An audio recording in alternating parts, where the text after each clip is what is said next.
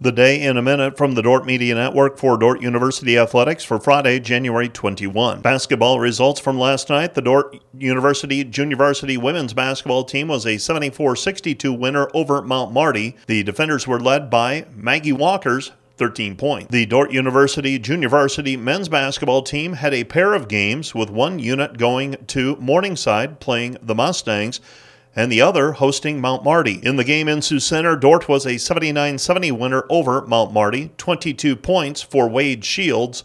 19 points for Xavier Benbeek. The other game against Morningside, Dordt victorious 84 75 in junior varsity play. Dawson Feenstra, 14 points. The Defender hockey team will resume its season this evening as they travel to Creighton to take on the Blue Jays. That's a 9:15 start in Omaha. The Dordt men's volleyball team opens its season at the DeWitt Gymnasium tonight, taking on the Clarke Pride.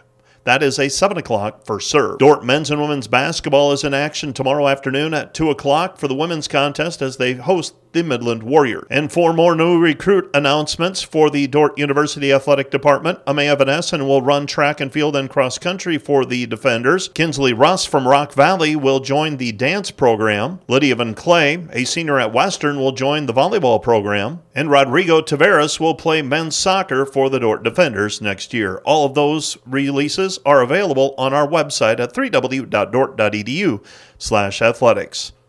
That's the day in a minute. I'm Mike Biker.